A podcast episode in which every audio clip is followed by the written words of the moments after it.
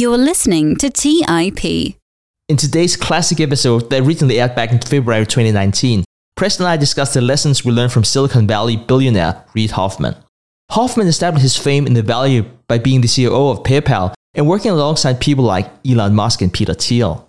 After PayPal, Hoffman went out to found LinkedIn in 2002, and in December 2019 sold LinkedIn to Microsoft for $26 billion. Also, through the years, Hoffman has invested in some of the most promising companies like Airbnb, Blockstream, and many others. During this classic episode, we'll be covering some really interesting points about business and how Hoffman was so successful in building startup companies that's been turned into multi billion dollar enterprises. Let's get started.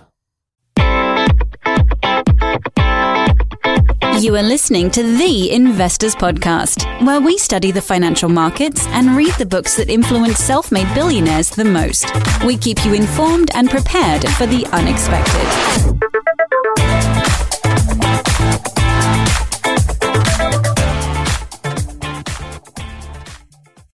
Hey everyone, welcome to the show. I'm your host Preston Pysh, and as always, I'm accompanied by my co-host Stig Brodersen. And like we said in the introduction, we're going to be covering billionaire Reid Hoffman today.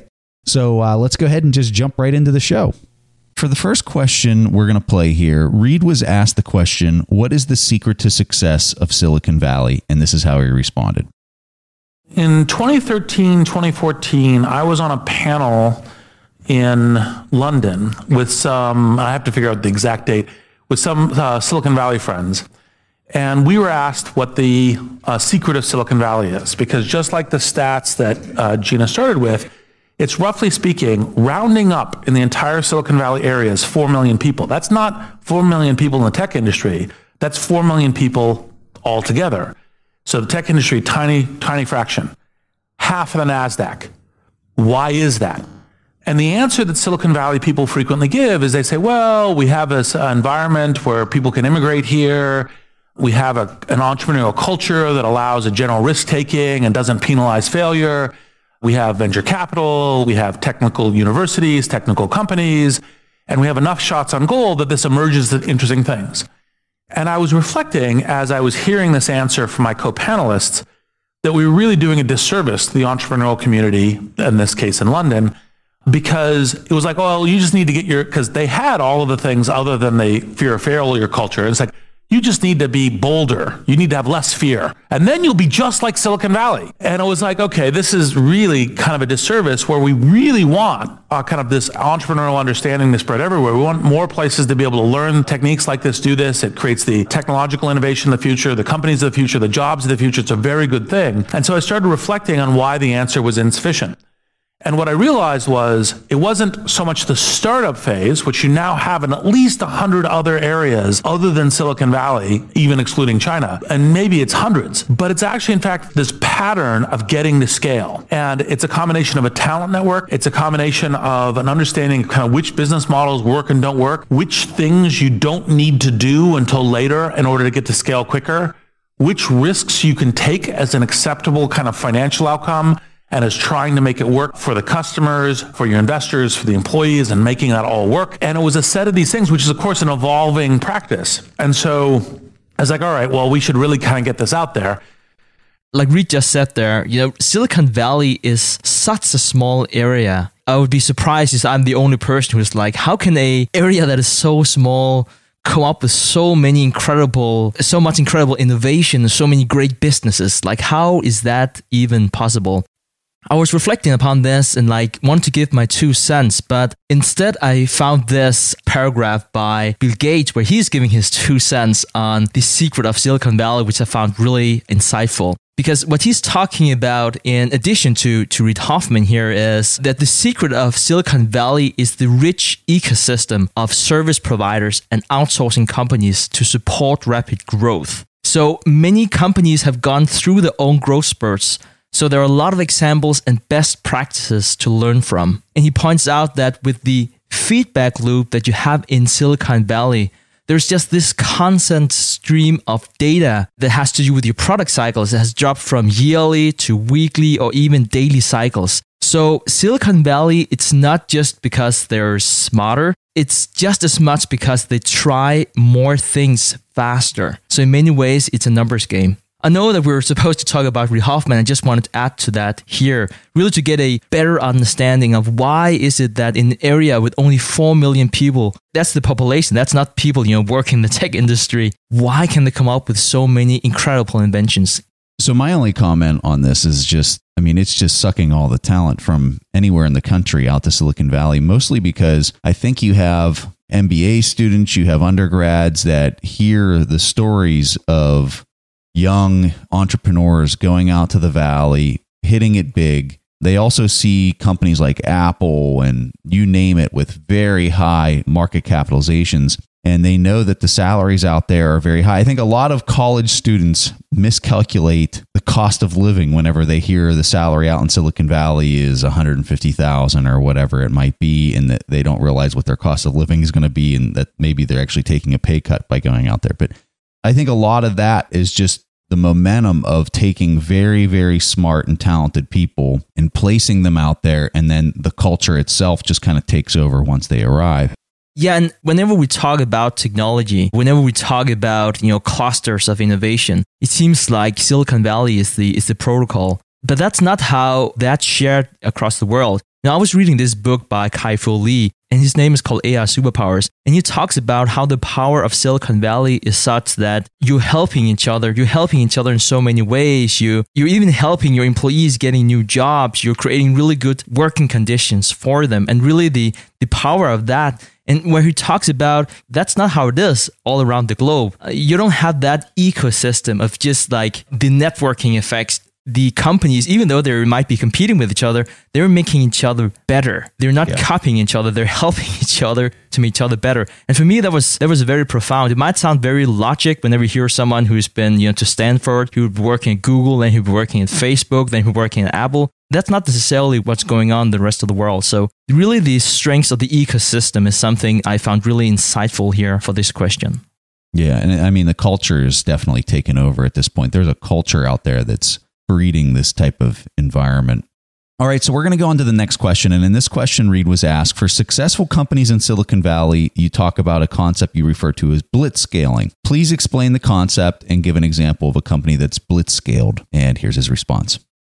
There's three kinds of scale that you look at in business. You look at customer scale, revenue scale, organizational scale. Part of how you look at kind of mo- these modern businesses is you want high customer and revenue scale per employee as part of kind of how these businesses work and have highly leveraged kind of global presence. But actually, in fact, all of them end up having a high organization scale too, because you need customer service, you need salespeople, you end up moving from single threaded organizations to multi threaded organizations. So you're working on a number of different products. You end up making your services much more robust. And so what we did is we said, all right, let's take the organizational scale as the fundamental foundation. Even though you're targeting customer and revenue scale, and frequently, of course, in blitzscaling, you're targeting customer scale first with later figuring out revenue scale. And let's look at kind of what are the patterns that move. And we roughly went kind of orders of magnitude. So you start with kind of the folks in a garage. That's a family that's order of magnitude ones, five people, 10 people. Then you move to tribe is tens peoples.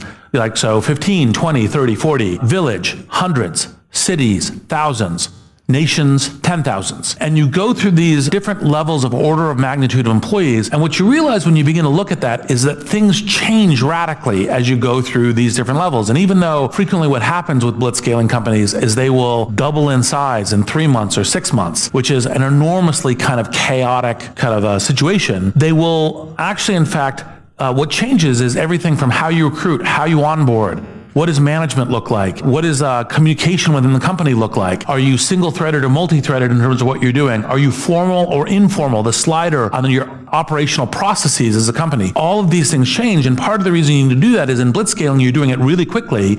So you need to be able to kind of make those shifts at some speed doing that.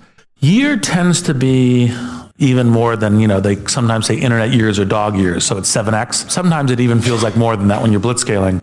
But maybe um, to go back to the early days of PayPal, when we started, we launched the product. It was kind of, I think it was the November of 1999. We started picking up some traction in December with kind of growing on eBay and really started growing in January. And in between January and September, we, for a, a large swaths of weeks, we were growing at two to 5% uh, compounding per day in terms of customers, people using the service, and, and similar in terms of transaction volume. We moved from, hey, there were 25 of us in an office to there were hundreds of us by September. We moved from a manageable burn rate to, I think in August, I think we burned $12 million in one month. And I was, I told Peter that if we were standing on the roof of the building throwing wads of $100 bills over as fast as we could, we wouldn't have spent money as fast as we were doing then. And so, you know, those are the kinds of things that are the attributes of, of doing this. And meanwhile, we're trying to figure out a business model because in January and February, we thought we didn't have to figure out a business model. Someone would acquire us and weld on a business model. Then we decided in March we weren't going to get acquired and we're going to be a bank. And then by April, May, we decided that being a bank wasn't going to work and that we should reverse the process that we'd been talking to going to bankers. And in August, we kind of thought, well, gosh, we have one chance to get a business model. We should go figure it out. And in September, we took an offsite, uh, Peter Max, uh, Luke Nosek, and I, and we figured out we should be a um, master merchant and a payment service. And we came back and did that. Man, what an incredible story. I loved there whenever he said, yeah. And then we thought we should probably come up with a business model. I about died when I heard that. I like that. I would really like to talk about business models here and talk about how different that is for a company that's being blitzscaled or whatever you want to call it. Something that's growing really, really fast. Apparently, so fast that you can just stand on the roof of a building and just throw out $100 bills and it won't even burn as fast as the burn rate of your company the business model of something that blitzscale is really unique because you need to reach a tipping point before you start having these major margins. One example that comes to mind is something like Google AdWords. And they're making so much money, Google, on something that has close to zero marginal cost. So for every extra dollar they make on their advertising, they don't have a lot of cost associated to that. The interesting thing is that they had to invest a ton of money, burn through a lot of cash before they went to this point in time where they could just scale. The key for them was just to have everyone on Google. And then when everyone was on Google, which was very, very expensive to get people to do, then they could make money out of something like AdWords. You know, you can mention something like PayPal again, where Reid Hoffman was the COO. They also have very little cost in terms of people transferring money to each other. So for them, it was also again about reaching that critical mass or that tipping point where there was enough people on the network. So now they could start sending money to each other. Uh, and I think today they have close to 280 million active users or something like that. So it has become extremely, extremely successful. It's all automated and it's all very convenient to use. And the last thing I just wanted to to add here about blitzscaling is in a way it's also a competitive advantage because if you have to compete with someone like PayPal or to compete with someone like Google, you have to be willing to burn a lot of cash and handle that growth, which is very difficult in itself before you can compete in the same market space.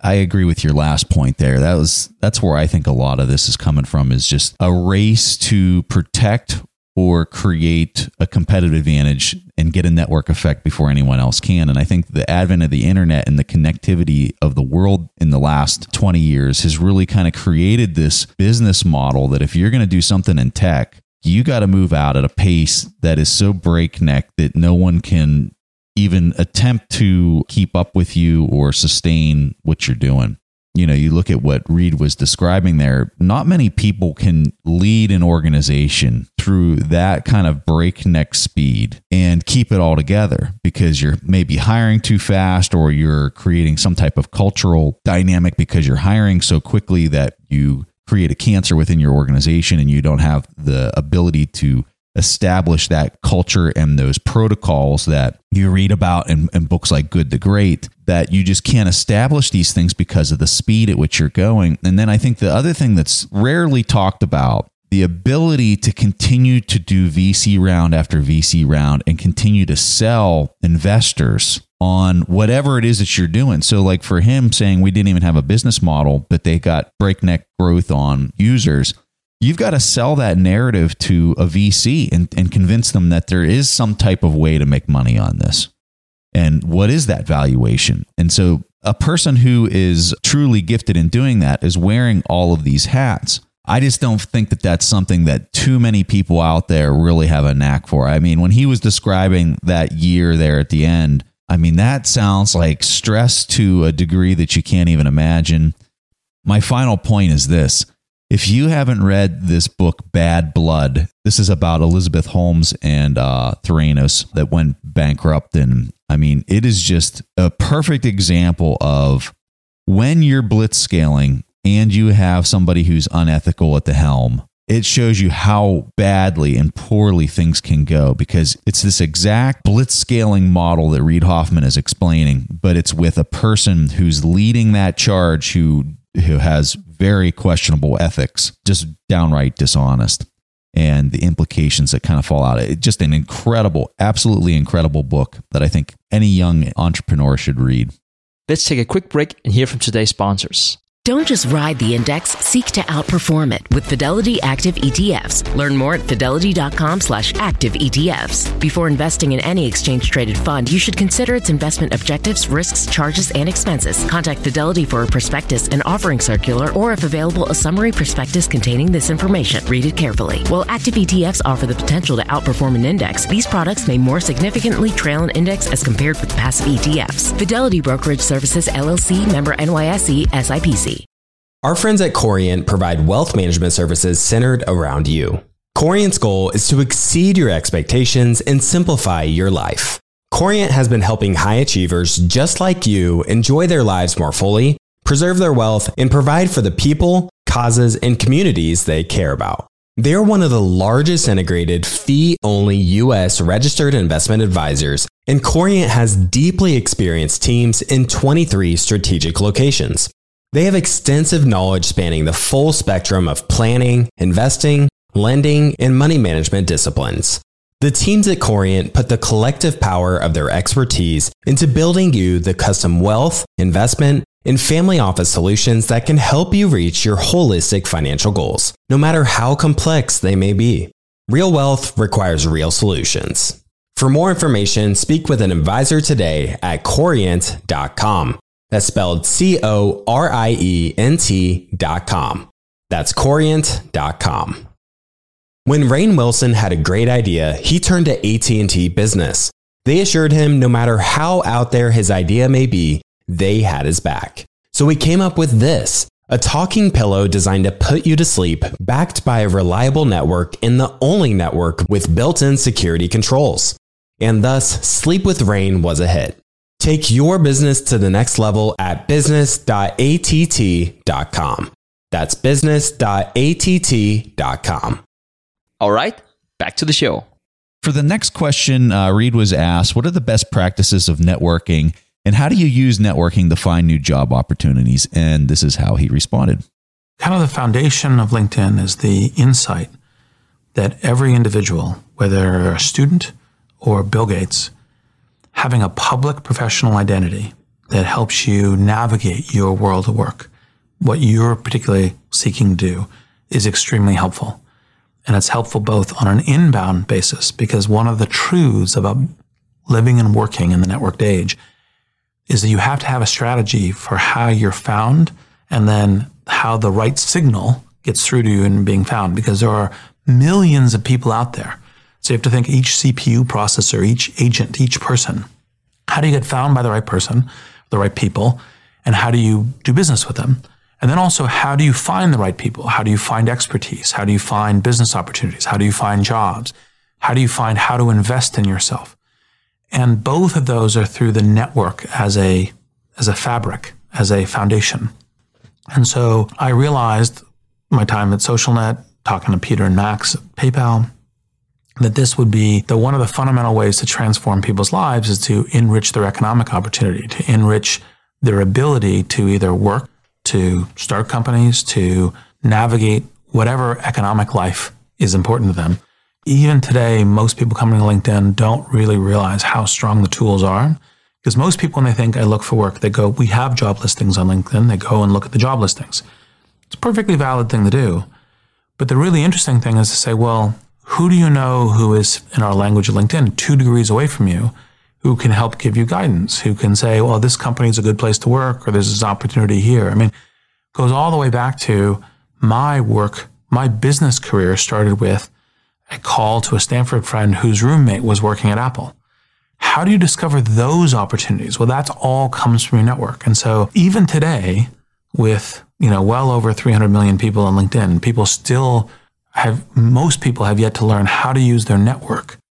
I think he's spot on whenever he talks about the misperception about networking. And I know that he's also here sitting here promoting his own company. That's not what I'm, I'm, I'm not blind to that. But I think he's right that if you approach LinkedIn and LinkedIn could be your you know a metaphor for just networking in general with the attitude of give me a job please you'll probably not be successful and even if you get a job that way there's a good chance it's the wrong one I think that looking at job listings and that being your go to place might have been a very good way to do that a few decades ago. But I think the best fits is really what will come from your network. You know, someone who knows you and think you would be a good fit, not just for the job description, more from a cultural perspective, which I, I deem even more important to really reveal your true potential. I think it's important to realize that networking is, in essence, about making yourself and your network smarter. And typically, I'd say that what you give is what you get. If you help a person in your network, you know, a second link, say it could be me helping one of Preston's friends. I know it might sound out there, but it does work like magic. You do get it back, not necessarily from Preston or from Preston's friend, but in aggregate, I think you get multiples of what you send out. I'm also saying this as an avid user of LinkedIn. I actually go onto LinkedIn every single day. I, I absolutely love the networking aspect of that. And it's not to give anyone a job or it's not to ask for a job. That's not why I'm doing it. It's really to invest in myself and give back to my network. So, just a few examples here. I have really smart people in my network who shares valuable resources. That's something I'm interested in and you know I can engage with that content. I also have a lot of communication with people on LinkedIn. But again, this could be another place. I think that is so powerful because you have this description of the person that you're speaking to because it's not just one link out, it might be two links out. So you're not too familiar with that person, but you already have his resume. So you have a really good starting point. I also just want to say for the record, Reid Hoffman is not paying me to say this, uh, but I am a huge fan of LinkedIn. But also because I travel a lot. You know, I, I might travel, I don't know, eight times a year, 10 times a year. I always use LinkedIn whenever I come to a new city, a new country, to locate my network there and really to see who is there, who can I do business with, who can I learn from. You know, not too long ago, I went to a live event in New York that we had for the listeners of TIP. And I met up with a young entrepreneur and I was lucky enough to help him with a few things. And he actually told me that he he reached out to me a few times before and apparently I've just said no whenever he did that. But whenever you meet people in person, which is really the very first steps comes on something like LinkedIn or your network in general. But whenever you meet someone in person, there's just a different connection. You sometimes need someone something to facilitate that meetup one way or the other to meet up with the right people. And that's why I'm such a big fan of that. So I just wanted to put that out there. You don't have to use LinkedIn. You don't have to use the network the same way as I'm doing. If there's one key takeaway I think you can take from this discussion and what Reid Hoffman said is that you can't change your job every four years or whatnot. And then that's the only time you want to help other people. And that's whenever you count on your network to fix your job situation for you. It's really the other way around. So, one of the things that's interesting with Reid Hoffman is he obviously founded a social network with LinkedIn. And you go back in time, and Reid Hoffman was the co founder of a company called socialnet.com. This is back in 1997. It focused on online dating and matching up people with similar interests. So, like if you were a golfer and you wanted to find other people in the neighborhood who were golfers, you could use socialnet.com to do that. And so, his next question that we're going to play here that he was asked was a question where he talked about what he learned from starting this company back in 1997. So, here it goes. SocialNet basically returned its capital to its investors but didn't actually do very well. And there were key problems. The first one was financing strategy is central. So in 1997 to 1998, and you know we raised our second round in, in late 1998, all of our competitors were going to the market and saying, we're going to build these free websites that are going to have the whole world on them, and you should give us $40 million, right, to go do that.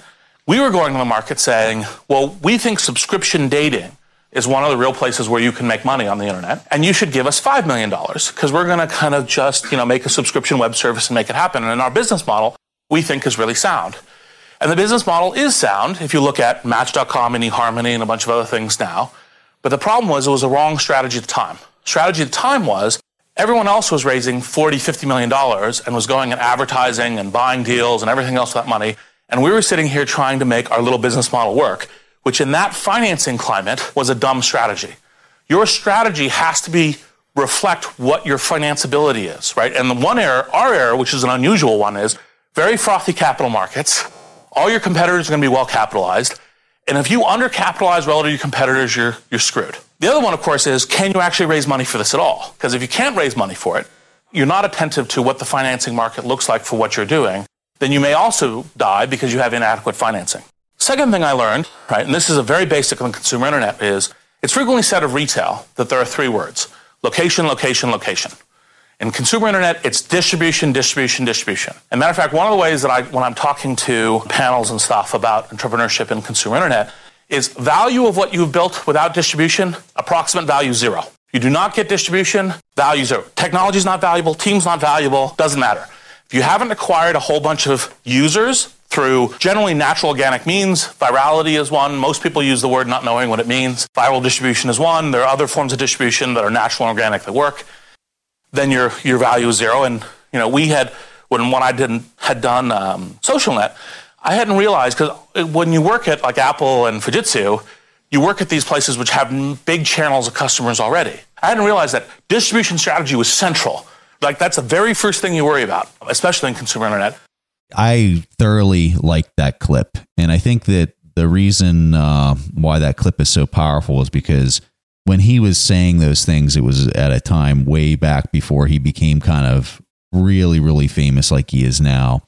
I mean, just some real nuggets there about the whole VC comment that he wasn't asking for enough money because he wasn't reading the environment at the time correctly. His competitors were going out and raising 10x what he was and he just didn't have the ability to compete because he wasn't informed enough to know that he should have been you know asking for more money. Those kind of things are just incredible. His his comment about attracting users and having a user base being central to a, a service based online business is something that so many people don't understand. They'll go out and, and start a blog or they'll try to uh, replicate maybe something else that they're seeing, and they don't realize that without any type of user community, you're just dead on arrival. You can have the best program in the world, but if you don't have the traffic to bring to that business, you're just dead on arrival. And let me tell you, that is a very, very insanely difficult thing to do. I, I know with our own business attracting users and for us it'd be listeners that listen to the show is not an easy task. It is something that is incredibly hard and difficult to do. So to hear Reid kind of hit on these points it's just kind of refreshing to hear how important some of these ideas are. And it's something that i think a lot of people don't necessarily know unless they have somebody like him that says those things. If I could mention uh, one more component of, of something that Reid Hoffman did wrong with socialnet.com back in the late 90s is that perhaps he was just ahead of his time. like, like you can yeah. see the the success of, of social networks later. I mean, perhaps it was just the internet was just too new. We were just not there. It was definitely the future, and I think his own company, LinkedIn, would be a great example of that. But no, he was probably just too too early there. I just wanted to to piggyback on some of the things that you and, and Reid talked about in terms of the distribution piece. I think he even also mentioned, you know, it's like location, location, location whenever we talk about real estate. You know, if you have the right distribution, it's like having you know real estate in Manhattan. You know, even if you have the worst real estate on Manhattan, it doesn't matter too much because the location is just so important. You can build something else on it and because it's so valuable in itself. I think it's interesting that throughout this episode, whenever Reid Hoffman has talked about business, he's more or less not talked about the business model or he doesn't talk about the product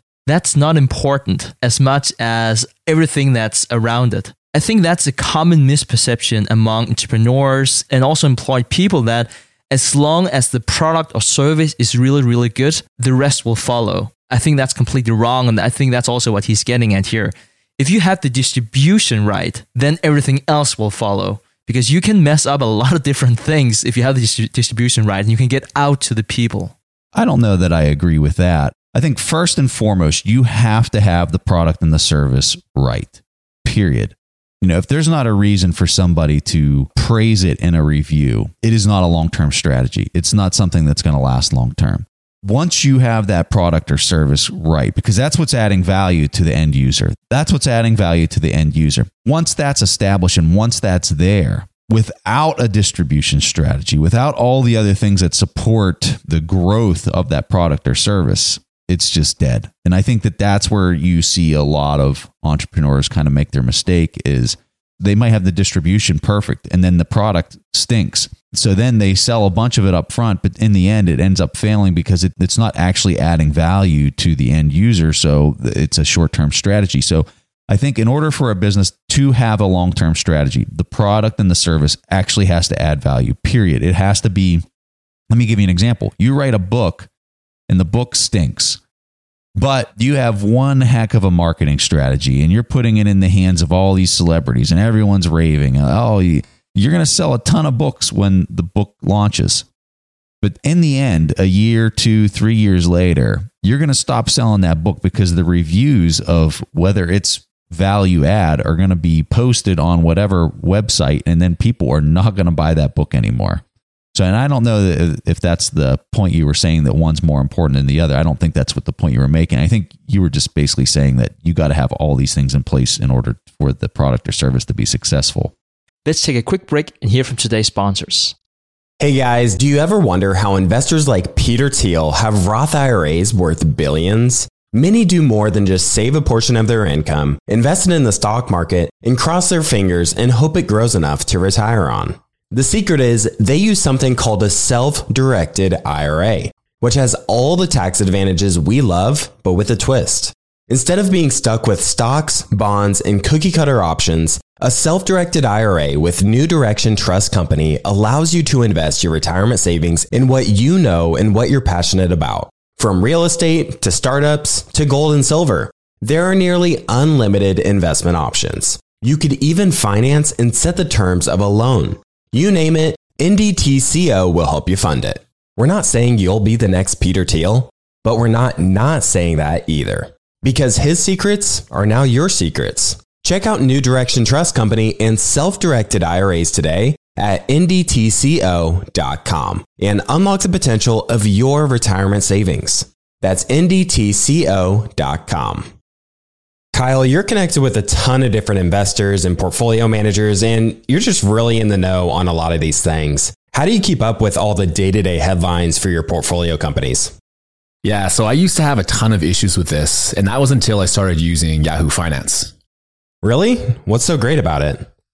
So Yahoo Finance is awesome. I have my whole portfolio entered and I can easily see all the top headlines to keep up with the recent news. And each day you get an overview of the major global events that might be moving the market. So I'm ready to easily pounce on any opportunities that come my way. What else can you do on Yahoo Finance's platform? They also have a number of cool features, including a tool that lets you link all of your investment accounts, analyst ratings, and independent research, as well as the ability to create customized charts.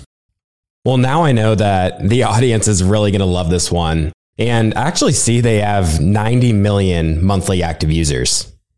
For comprehensive financial news and analysis, visit the brand behind every great investor, yahoofinance.com. The number one financial destination, yahoofinance.com. Take your business further with the smart and flexible American Express Business Gold Card you can earn four times points on your top two eligible spending categories every month, like transit, U.S. restaurants, and gas stations. That's the powerful backing of American Express. Four times points on up to $150,000 in purchases per year. Terms apply. Learn more at americanexpress.com slash business gold card. All right, back to the show. Before you think too long about the product that you're creating. You should think about the distribution, building up that distribution if you can for yourself, or figure out how to distribute it because if you can't do that, it's going to be very, very difficult for you. And it's also in the mindset of you can pivot multiple times. You can do so many different things, but it's very difficult to do that if you don't have the distribution. Say that you build up a big online community, for instance. If you have the community, you can do many different things. You can fail multiple times with different products as long as you have the distribution. I'm not saying you should send out bad products in the hands of the consumers.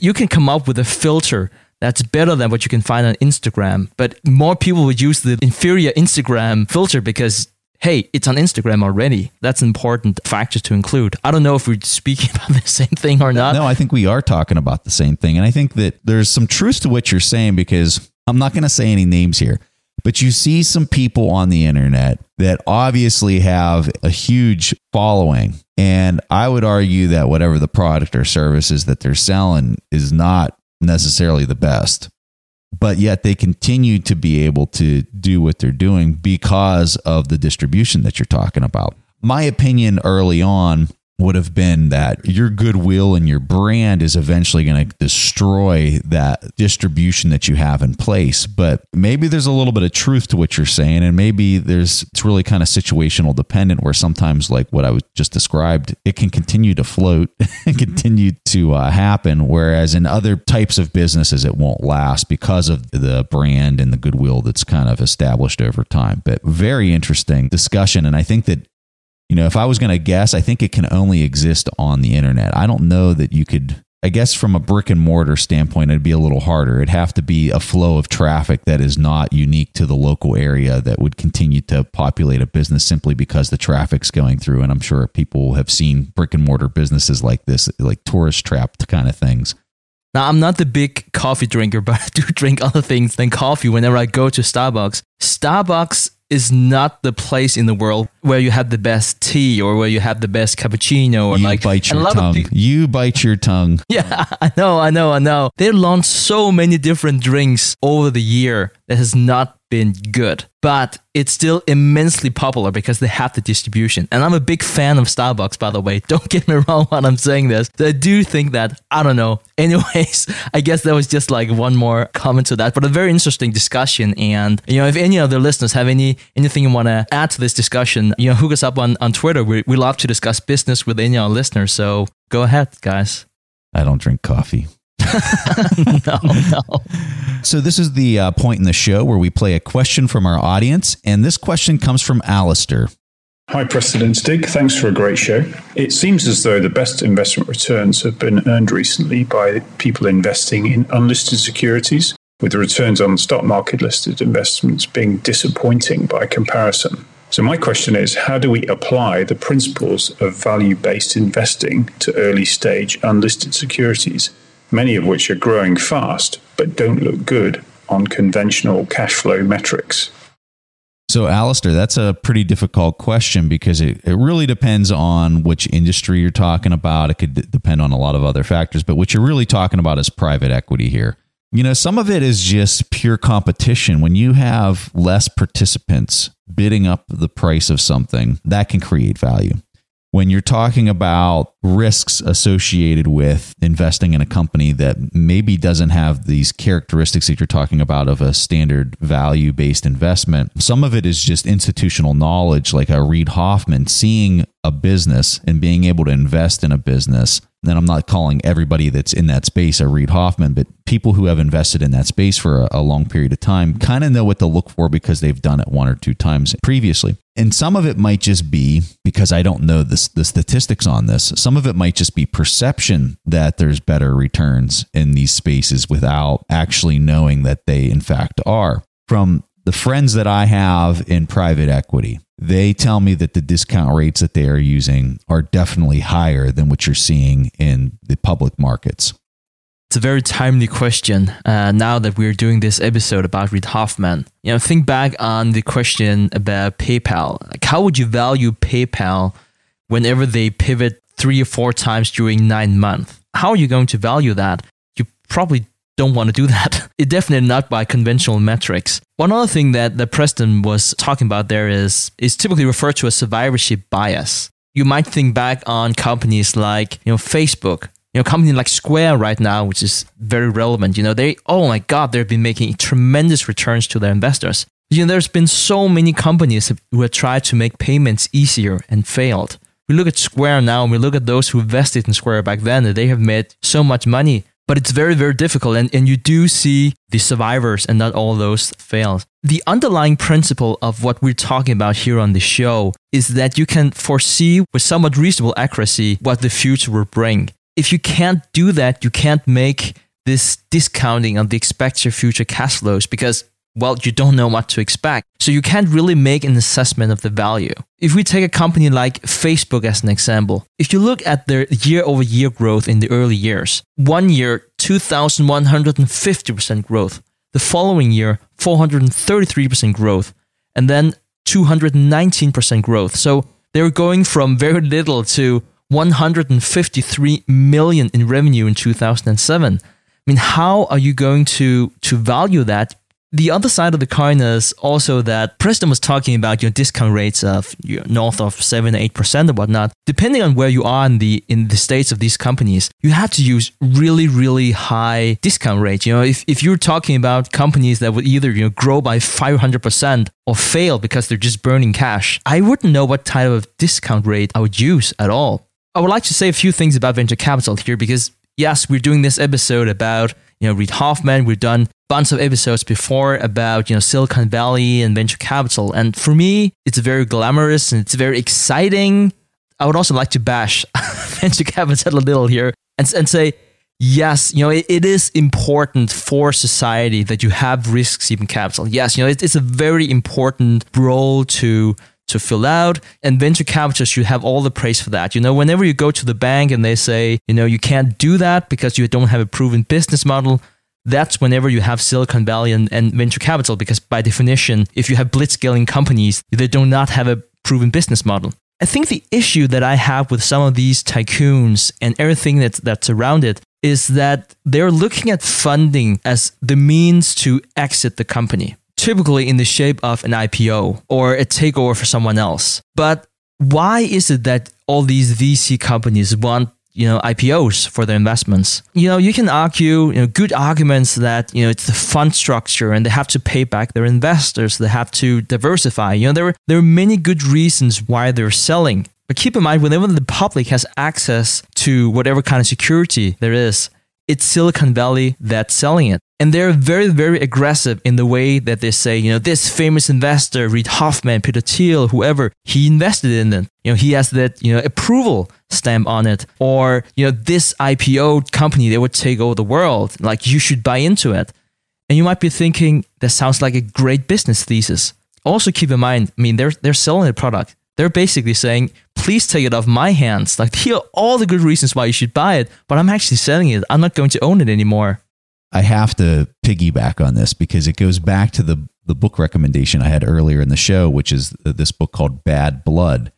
And one of the things that was really fascinating with the demise of this company was the amount of venture capital that kept being thrown at this company. Real fast, so Theranos, the, the company, they were trying to take blood samples in wherever location and then this device this piece of hardware at whatever remote location. So if you were at a safeway you could go in and you could have a small blood sample taken and they'd put it in this machine. And then this machine supposedly could conduct the lab result on station right there and it'd be all done through the mechanical machine instead of sending it out to a lab for a couple days and then the results coming back. Well, the technology was a total farce. The machine was supposed to be able to do hundreds of different lab tests, but it actually couldn't. Going to Stig's point, they had VCs that kept throwing more and more money at it. And from what I could gather from the book, it seemed like the reason it kept getting more and more money is because people would say, "Oh, well, so and so they made a really big investment in this company, so you know this thing's going to change the world." And so then people would immediately have a bias to there being a research being conducted by that really talented venture capitalist or that other venture capitalist firm, and so that was outsourced. The knowledge and the understanding of this very complex and technically challenging business to understand was just outsourced and the narrative was quickly derived that oh well you know if so and so invested in it the technology must be gold. And it wasn't. It was all a falsehood. But it just shows you how the snowballing of some of this VC money can be built in brands of other investors. Just some really interesting things to think about especially if somebody's maybe you recently had a windfall and you're trying to step into the VC space. Be be very careful of that this book is so good. So I'm just I'm going to leave it there. The other thing I'd just like to say is for public listed companies, which is really like where Preston and I, you know, the things that we talk about, that whenever we talk about security is typically something that's public. Just keep that in mind, you know, it's public. That's actually the important thing. It sounds very boring and it probably is. It's not as exotic as Uber or Square or Airbnb, but you know, because it's public, it's also transparent. You know, it's not this machine that even if it was public, I don't think anyone can understand what it actually did everything is, is transparent and has to be transparent. And yes, that also means that your, your potential upside is probably not going to be as high if it's public, but your downside, you know, don't lose money. It's a lot, lot more limited too. I think that's something I want to put out there. And I don't know, Alistair, if you really answered your question, other than you probably won't. you probably won't be using the tools that we have and the formulas to access the value of security. I think that should also tell you something. If you can't value it, don't buy it. All right. So, Alistair, fantastic question. We were just so appreciative of this. Sorry we took so long to respond to it. I think we covered some things that were probably outside of the scope of your question in the first place. But as a token of our appreciation for leaving your question, we're going to give you access to one of our free courses on the TIP Academy page on our website. The course that we're going to give you is our intrinsic value course. And our intrinsic value course teaches people how to determine the value of an individual stock. It also teaches you how to think about the market cycle and when you're buying your stock. And it also teaches you some stuff about options trading. So uh, we're really excited to give you this course. If anybody else out there wants to check out the course, you can go to tipintrinsicvalue.com or you can just go to our website and click on Academy, link at the top of the page, and course is right there. So if anyone else wants to leave a question on the show, go to asktheinvestors.com. And if your question gets played on the show, you'll get a free course. All right, guys, that was all that Preston and I had for this week's episode of the Investors Podcast. We see each other again next week. Thanks for listening to TIP. To access the show notes, courses, or forums, go to theinvestorspodcast.com. To get your questions played on the show, go to AskTheInvestors.com and win a free subscription to any of our courses on TIP Academy. This show is for entertainment purposes only. Before making investment decisions, consult a professional. This show is copyrighted by the TIP Network. Written permission must be granted before syndication or rebroadcasting.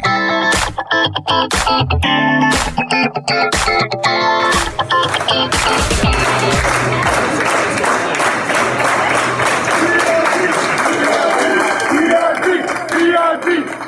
TIP, TIP, TIP, TIP, TIP.